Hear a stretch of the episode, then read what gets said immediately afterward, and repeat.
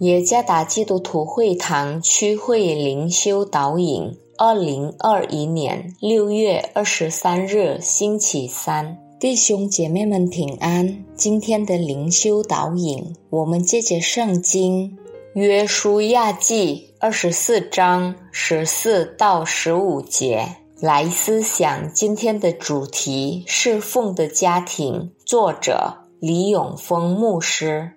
约书亚记二十四章十四到十五节，十四节。现在你们要敬畏耶和华，诚心实意的侍奉他，将你们列祖在大河那边和在埃及所侍奉的神除掉，去侍奉耶和华。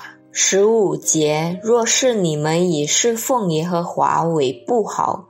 今日就可以选择所要侍奉的，是你们列祖在大河那边所侍奉的神呢？是你们所住这地的亚摩利人的神呢？至于我和我家，我们必定侍奉耶和华。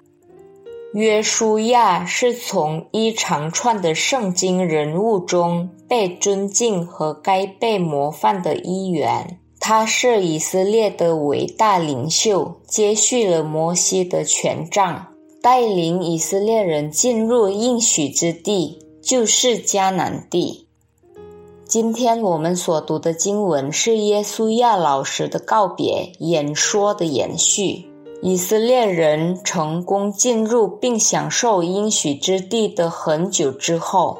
他的演说内容是邀请新一代的以色列人继续忠诚地按照律法生活和敬拜上帝。他的目的是使以色列的世世代代都生活在敬畏上帝中，从自己开始，家人直到传染给别人。约书亚给众人选择。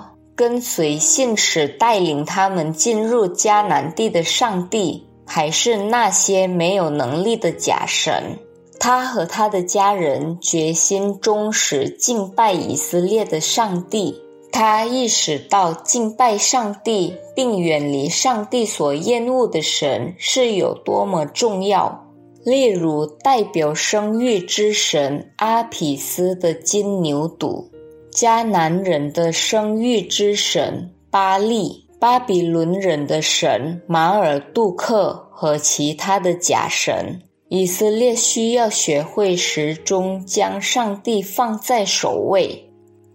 基督徒的家庭是建立团契的家庭，他们的父亲、母亲和孩子都以信并接受耶稣基督为他们个人的救主。父亲是扮演家庭祭司的角色，意思是，他必须成为一个负责为家人树立榜样的人，并且始终带他的家人侍奉上帝。信上帝的家庭将成为坚强而被上帝赐福的家庭。